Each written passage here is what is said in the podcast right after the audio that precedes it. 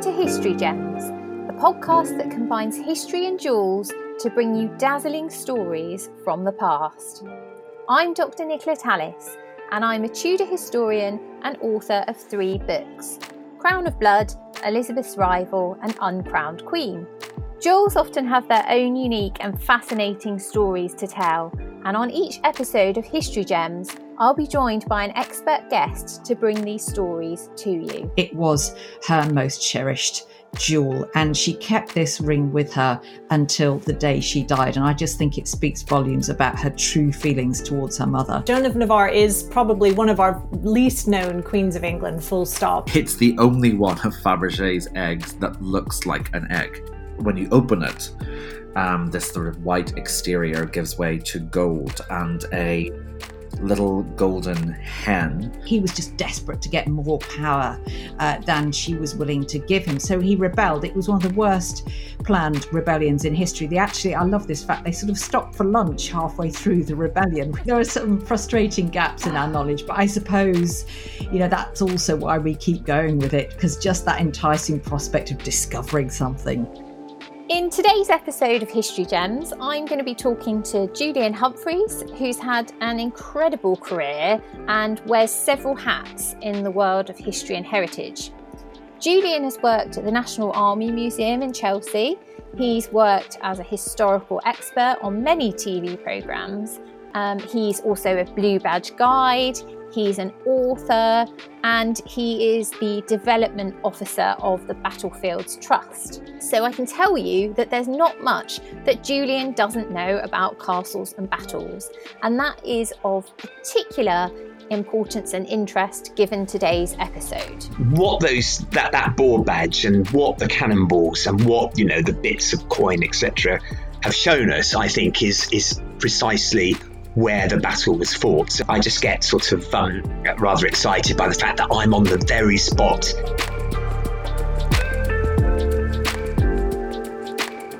So, Julian's a pro on many subjects, but he's chatting with me today about a subject that's as popular as it is, or as he is, controversial.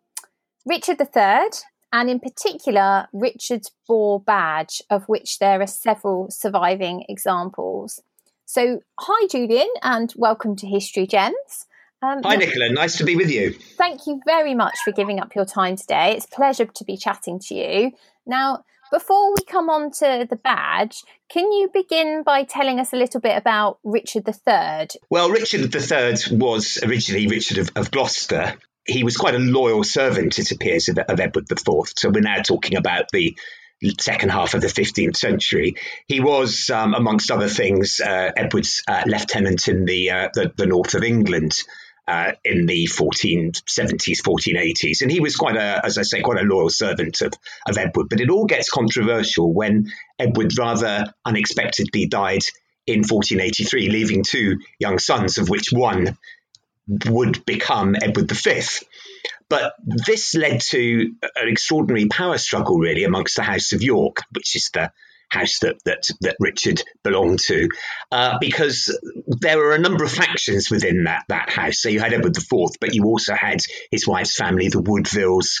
You had uh, Edward's friend uh, Hastings.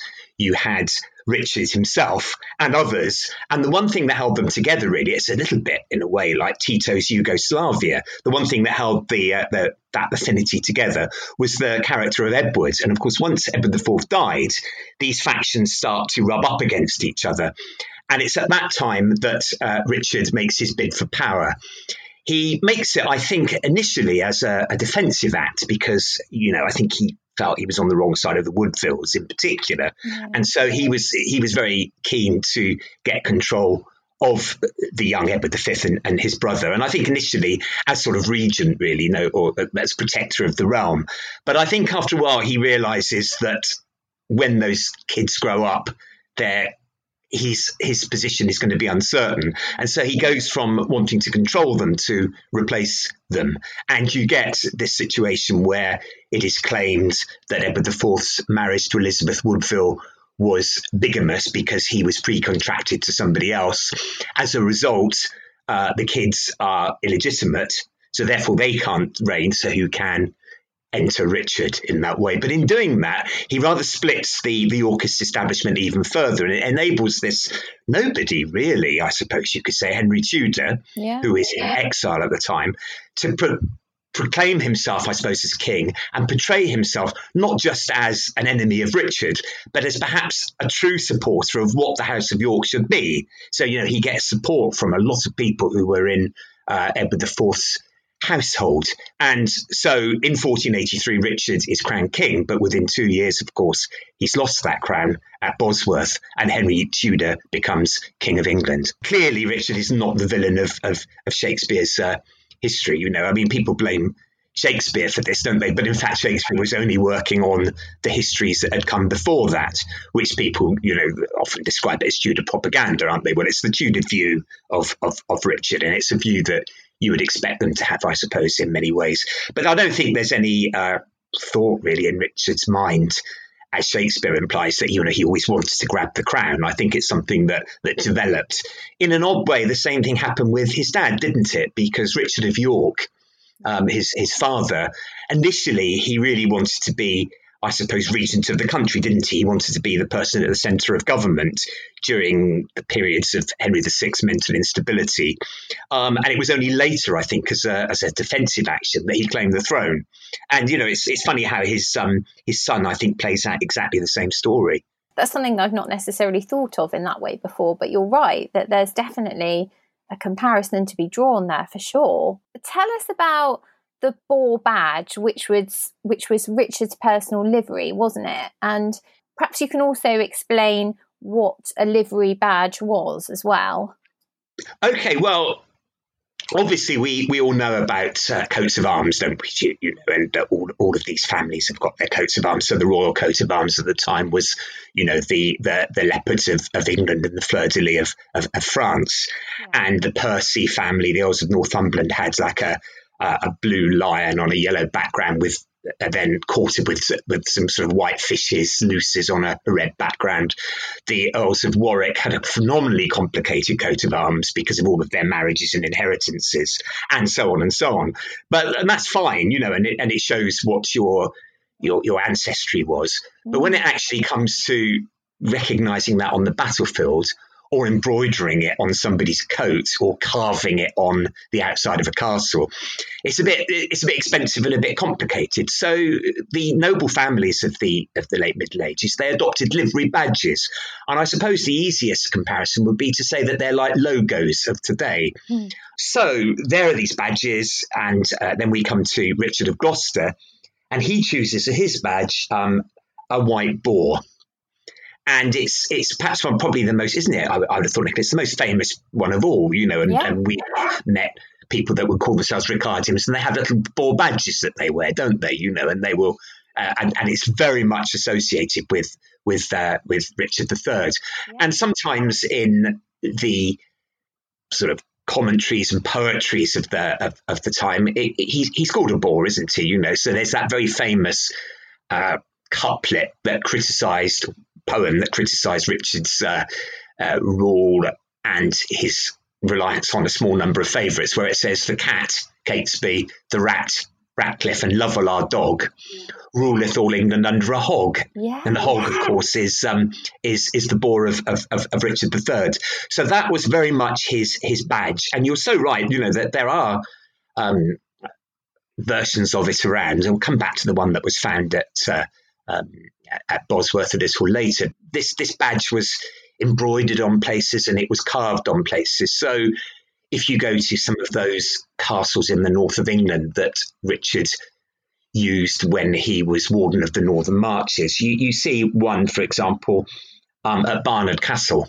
Oh. Quite famous castle at the moment because Richard got Barnard Castle after the um, the Nevilles had been had been defeated, and there's the remains of the Great Chamber, and there's a, a, window that looks out over the river. And if you look up, there's this boar badge, boar carved into the, the stone.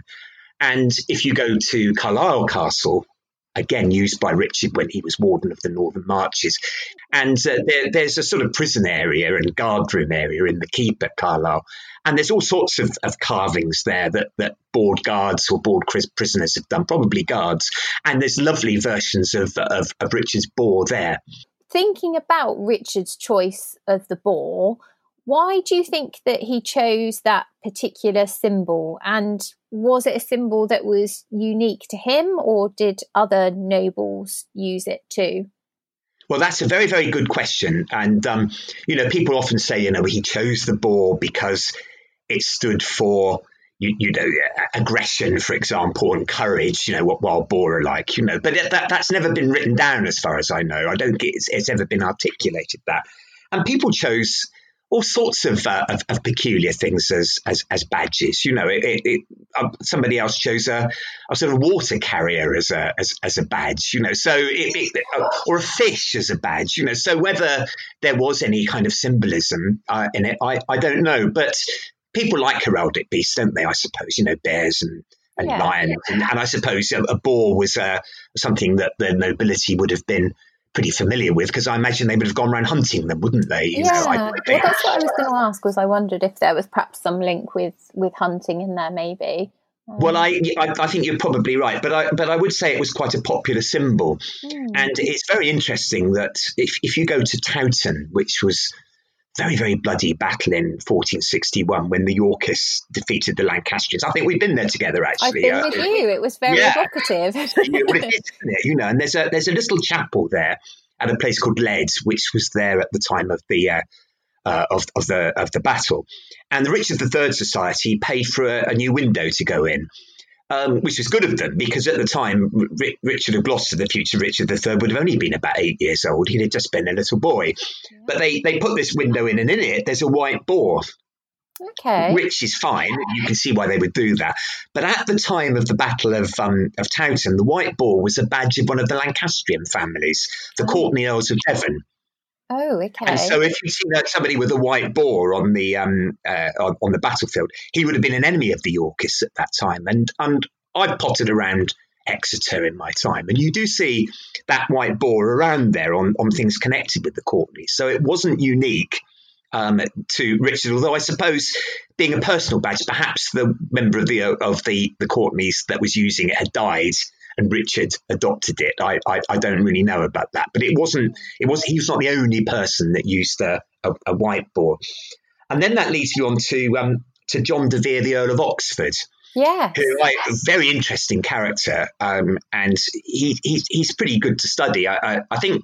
Uh, James Ross, who I think was at the University of Winchester, did a brilliant biography of him. Yeah. And what's good about about John de Vere, Earl of Oxford, just if people haven't heard of him, he was a true Lancastrian, really, through the later part of the Wars of the Roses. And he played a major part in Henry Tudor's victory at the Battle of um, of Bosworth.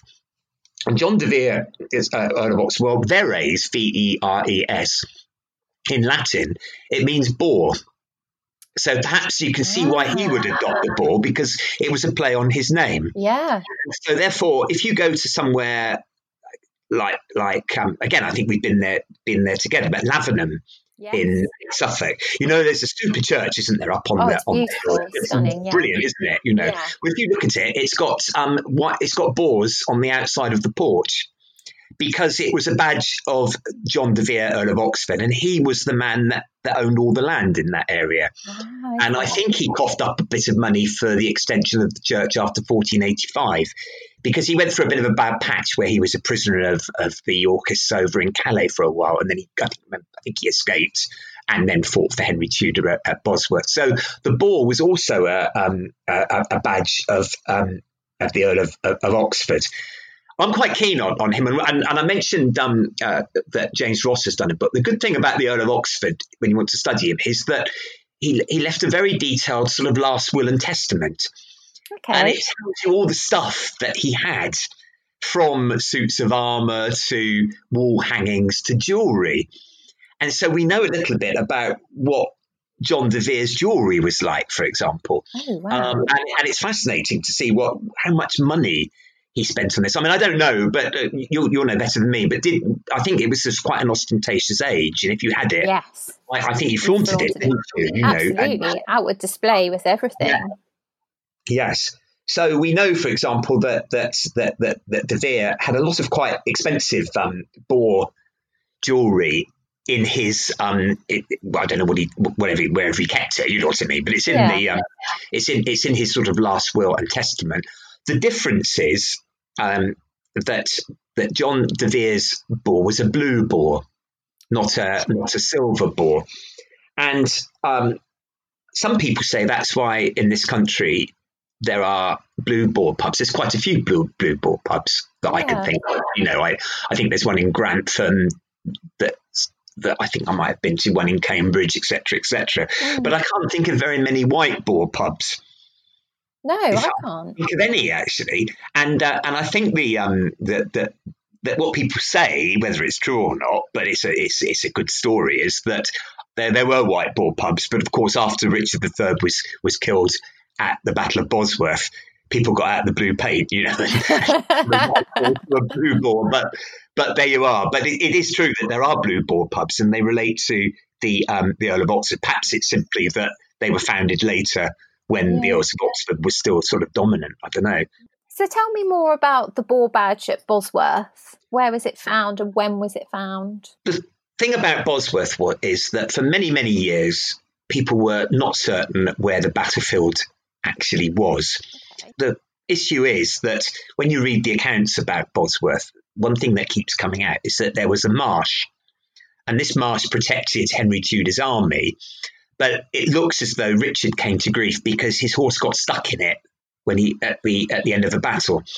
And there's no marsh, and there's no evidence of there ever having been a marsh where the visitor centre is. And so a few years ago, um, in the early 2000s, that there was a, um, a lottery funded project which the Battlefields Trust, which I am involved with, and Leicestershire County Council did this huge archaeological project to find the battle. So you know, we we we we obviously are delighted that we found Richard, or that Richard was found in Leicester not that long ago. But prior to that, they actually found the battlefield as well, and they did it by working out where the marsh was through soil analysis, by looking at the names of the roads at Bosworth, and you're looking for a marsh. If there's somewhere called Fen Lane Yeah. or Fen Hole, it kind of suggests that it might have been marshy. So that then, having worked out where to look, a very extensive metal detecting survey was carried out. It took, you know, hundreds and hundreds of man and woman hours to do that metal detecting. And it was really, as is always the same with these archaeological projects, it was right at the end of the of the of the project when they, they found nothing, when suddenly they started to find cannonballs. Ah. Which sounds a bit odd, doesn't it, Nicola, for the for, for that period? But Yeah, they did have guns. You know, Richard, we know, that had a lot of guns at, at Bosworth that were brought up, I think, from the Tower of London in, in, in particular. And they were beginning to find the balls that were shot, and they found about about forty, which is a, a, lot. You know, it's the biggest assemblage of, of such things from the Middle Ages. So once they found those, they knew where to look. So then they started to find little bits of, of detail. So they found things like the end of a sword, um, bits of broken spur, I suppose, um, some Burgundian coins. Well, you know, there was big links, weren't there, between um, uh, England and Burgundy at, at that period, you know, and they ordered the Golden Fleece and what have you, you know. So you can see why they might have had those there. And then, the, you know, the, the, the, what I would call the smoking gun was when one of the metal detectorists found this um, this metal silver gilt boar badge. So high status, not just like a cloth thing that was given out to one of the uh, the ordinary troops. If you've got this silver gilt boar badge, you're going to be somebody important. So you're probably going to be not Richard, but one of his sort of uh, household knights. Why not might- Richard, can I just ask? Well, it, I, I just think it, it it could be Richard. So there's fair fair comment actually. I've always assumed it that he might have had a bigger one myself, but I could be wrong. You know, you could be right. It could have been Richard's. So yeah, perhaps Richard, but certainly one of of, of his household. You know, I've always thought of it as being one of his knights, but you know, you could be right. It could have been Richard's. It'd be nice if it was, It would be nice, even, no even though knowing. you know it might have been John de Vere, Earl of Oxford's, but it would be Yeah. nice you know. And that and that really pinpointed, you know, people have said in the in the papers because they love a good story, don't they? Does this mark the spot where Richard was killed? well, ah, maybe, Okay. but it could have been dropped, couldn't it? At any any time, as I as, as I say, I leave my property scattered all over Hampshire as I wander around. So Or you know, some Warwick. could have dropped this down at, at, at some stage, but high status. So you know, you think that it's going to be somebody around Richard, and probably Richard would have gone through that spot as well. makes it really tangible as well, doesn't it? Yeah. You just think people people fought and died on that battlefield, and that's a reminder of that. There's something about being on the spot, isn't there? Um, to me, uh, that sense of place, it, uh, it, I still get a thrill. There are certain places I go where I, I, I, just get sort of um, rather excited by the fact that I'm on the very spot. You know, it's why, isn't it? It's why we all love Hampton Court or the Tower of London, isn't it? What those that that boar badge and what the cannonballs and what you know the bits of coin etc. have shown us, I think, is is precisely where the battle was fought. So we know where it was fought. What I don't think we can do for um, for Bosworth is to use the information that we have to be precisely sure about exactly how it was fought in the sense of who was where. Okay. So, you know, and, and one of the big problems is that the Stanleys, we always put them together, don't we, as, as the Stanleys, whereas I think maybe we need to look at them as two separate people, you know, Thomas and William Yeah. Stanley, whose intervention at Bosworth was quite important. Mm. Um, we don't know where they were on the battlefield, so people plump them where they think they might be. But you get all these very detailed maps of, of, of Bosworth with Richard's guns here and Earl of Oxford here and his uh, the French here and the Stanleys here and whatever. We don't really know. You know, there are lots of things about Bosworth that we that we don't know. We want to know. One of the example, I suppose, is that um, the Earl of Northumberland, who is on Richard's side, doesn't fight in the battle. Um, we don't know why. Now, is it that is it treachery? Some people say it's that he betrayed Richard. You know, is it that where he was on the on the battle there wasn't room because of this swamp, this march or he was worried about the Stanleys being nearby, or was it simply that because he was in charge of the rear guard, by the time his troops had got onto the battlefield, Richard had been killed? We just don't know. So there's an awful lot of we we, we don't know about um, about Bosworth, but that makes it difficult for historians because you know if you want to write a book, you've got to come up with something, haven't you? So you Yeah. get these interpretations of exactly what happened. But I'm always a bit cautious about this. If you go forward in, in, in time, you go forward to the Civil War. There's you, it's a bit easier because a there's there's more written sources, but also there's more archaeological because in the Civil War people shot musket balls at each other. And if that miss, musket ball missed, it lands in the ground, and the chances are it will remain there undiscovered until somebody comes along with a metal detector and finds it. Yeah. For the Wars of the Roses, people are shooting mainly arrows at each other. Well, arrows were, you know, it doesn't take very long to shoot an arrow, does it? But it takes a long time to make because you know you've you've got to catch a goose, get some feathers off the goose for the for the the end of it. You know, you've got to get some straight wood for the shaft. You've got to forge the arrowhead, stick it on, etc., etc. So they're worth gathering up. And also, they're fairly easy to see because they've got this shaft and feathers on the end of them. So after a battle, there's a huge clear up, you know, of, of, of these things. Um, so a lot of the material will have gone, you know, because you know it's to the victor the spoils, and so it's only often the not quite small things or things that have got buried in the mud, like those heavy cannonballs, that that that survive for us to find. And the mm. further back you go in history, you go back to something like the Battle of Hastings, and the chances of finding much much stuff are very very slight, really. So we've talked about the fact that both Richard III and the Earl of Oxford had the same symbol, as in the boar. Surely the fact that this could happen to other people, so other nobles, other monarchs, other families could share a symbol, surely sometimes this could lead to problems, could it not?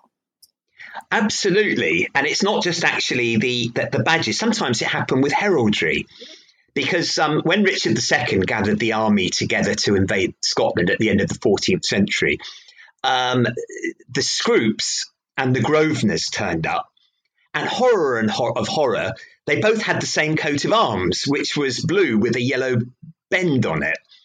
And there was this great ruck, you know, oh, we've had it first, you had you you've nicked that off us. And it and it went on and on this this argument.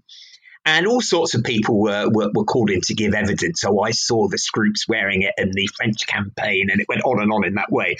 So it, it, it could actually cause that kind of, of squabbling, but it could also, you're, you're right, it, it could cause confusion on the on the battlefield. And th- there is a specific example of this that um, Warkworth mentions, and and and he says that at the um, at the Battle of Barnet, which was in 1471. So this is when Warwick the Kingmaker had switched sides because he'd fallen out with Edward IV and the, and the Woodvilles. Yeah. And, and, and he made this extraordinary sort of alliance of convenience with Margaret of Anjou. Uh, probably hated each other, but you know they hated the Yorkists even more, I, I, I guess. Yeah. And they got poor old Henry VI out of out of the tower and chucked a crown on his head and paraded him through the streets, but he was no more than a puppet. Well, anyway, Edward IV came back, and uh, they the, the, the, two armies, Warwick the Kingmaker's army and Edward IV's army, it clashed at Barnet, which is just North London. It's the one Wars of the Roses battlefield you can get to on the underground, actually. And what we what we know about it was it was a very very foggy morning, incredibly foggy, so nobody could really see who was who. And at one stage, um, John de Vere's forces sort of they they they driven off the Yorkists opposite, opposite to them, and then they came back onto the battlefield. And Warkworth says that um, that their badge, which he said was a, was a star uh, with streams on it, um, and looked like the badge of the Yorkists, which was a, a, a, sort of sun. And as a result, the other Lancastrians attacked them, and the Lancastrian army dissolved into into treachery. You know, accusations of treachery. Two things to say. For first of all, you know, we've talked about the boar badge, but the Earl of Oxford also had a, a, a badge which was a star. It, they called it a mullet. It was a five pointed star. And again, if you look at St. At St. Peter and St. Paul Lavenham, that star is all over the church. Is that usual to have two badges? Um, there are lists that I've seen um, from the period, and, and some people did, yeah. Oh, right. Um, I think that, that when you look at, for example, um, John de Vere's tapestries, etc., I get this feeling that he favoured the boar over this over this star badge, but I don't know about that. I may I may be wrong, you know. And uh, in the same way that um, that Richard was sometimes referred to as the hog, you know, at a, in some of the poems of the late 15th century, the Earl of Oxford is described as the as the blue boar. Ah. So I, you know, in that way, so so some people did have more than one one badge. You know, I, I guess Richard of of York, you know, the, the, he had a falcon and a fetterlock, which is like a manacle as a as a badge, but also the Yorkists had a sort of sun badge. So uh, the Lancastrians, I I guess, had their S's, didn't they? But they also had a swan. So maybe some people have more than one. So th- this caused confusion, although people have, have, are not sure about whether it really happened or not, because the Lancastrian or, or the, the, the badge of the Earl of Oxford, it, it, it was a star, but it didn't have streams behind it, you know. So whether this is a story that, that was passed on, I, I, I don't know. But you can see how it could happen on the battlefield. You imagine peering through the, the fog, can't you? And you're trying to make out that symbol. You know, is it a star? Is it a sun? Well, is it a blue boar? You know, it, you, you, you do wonder, you know, why, why why they didn't attack each other more often. To be honest, Well, yeah, because it's a highly stressful situation. Surely that all your senses are completely heightened, and yeah, as you say, it's it's surprising in some ways that it didn't happen more often. Fascinating. Okay, so we've talked about Richard's boar badge, and I thought it'd be quite interesting to mention that there is another surviving jewel that is connected to him, which is the famous Middleham jewel. I know very little about it other than the fact that um, it was found at, at Middleham, and it, it, it's sort of gold, isn't it, with uh, a, a blue jewel on it, and it's got religious scenes on it. It's so high status that the chances are it's going to have belonged probably to one of the of the women of the sort of late medieval period that was associated with Middleham. it formed part of the research that I did for my PhD thesis. And I agree with everything that you've said. And I think actually you've provided quite a nice teaser and a nice little introduction because we are actually going to be returning to the Middleham Jewel in a later episode. So I'll leave Well, I look forward to hearing that. That would be great. I'll, I'll tune in. Thank you. um, so, Julian, just one final question for you, which is are you able to tell us anything about what it is that you're up to at the moment and what it is that you're working on at the moment? Um, the main thing that I'm doing at the moment is that I'm doing work for the for the Battlefields Trust. Uh, Battlefields Trust is the you know the UK charity which tries to find out more about battlefields, but also tries to uh, protect them and get people to appreciate them a, a lot more. And we have a big thing on our website, which is called the Battlefields Resource Centre. So you can go on there, and if you want to find out about a battle from, let's say, the Wars of the Roses, be it Towton or Bosworth or a Tudor battle like uh, Flodden, you've lots of information there. But it takes a, a constant upkeep because people are always finding out new things, you know, and coming up with new theories. So one of the things that I'm, I'm quite busy with over the uh, over the winter is uh, keeping helping to keep its its resource centre up to date. This is a place where there's lots of information about battlefields in, in England, so a good place to go if you're interested in the Wars of the Roses or the or the Tudor period. So that takes up quite a bit of time. I've just started getting involved with doing some university um, lecturing. Uh, I'll say more about that. Uh, at a later date, I think. Uh, and finally, be, I'll be looking forward to perhaps doing some more tours again next year. Uh, this year, I've had, uh, I think it's 25 tours cancelled, which is uh, quite a lot. But, you know, at least I'm healthy and I've got a nice place to live. And so a lot of people are much worse off than me. But I love to get out and about and, and visit the places where history was made. And so, all being well, next year we can pick up on that again. And maybe we'll meet up on one or two tours. Let's hope so. Yeah. Well, um, so Julian, for those who want to find out more about you and the work that you do, how can they find you? Well, I'm far too disorganized to have a website. So you have to follow me on on Twitter, really, which is uh, I, am called at General Jules. So general like General Accident or General Montgomery. Jules, J U L E S, General Jules. And I usually put put there what I'm up to. Also, the Battlefields Trust, um, they have a, a, a website, www.battlefieldstrust.com, and that says about events and, and developments in, in the, the field of uh, late medieval military history. So they're really the, the, the two places I think where you can best find me. Thanks so much for listening to today's episode of History Gems. And if you're interested, we'll be putting up some pictures of the boar badge on our social media platforms at History Gems Pod on both Instagram and Twitter. If you enjoyed this podcast, please press subscribe and leave us both a rating and a review. That's all for now. Tune in next week for the next episode of History Gems.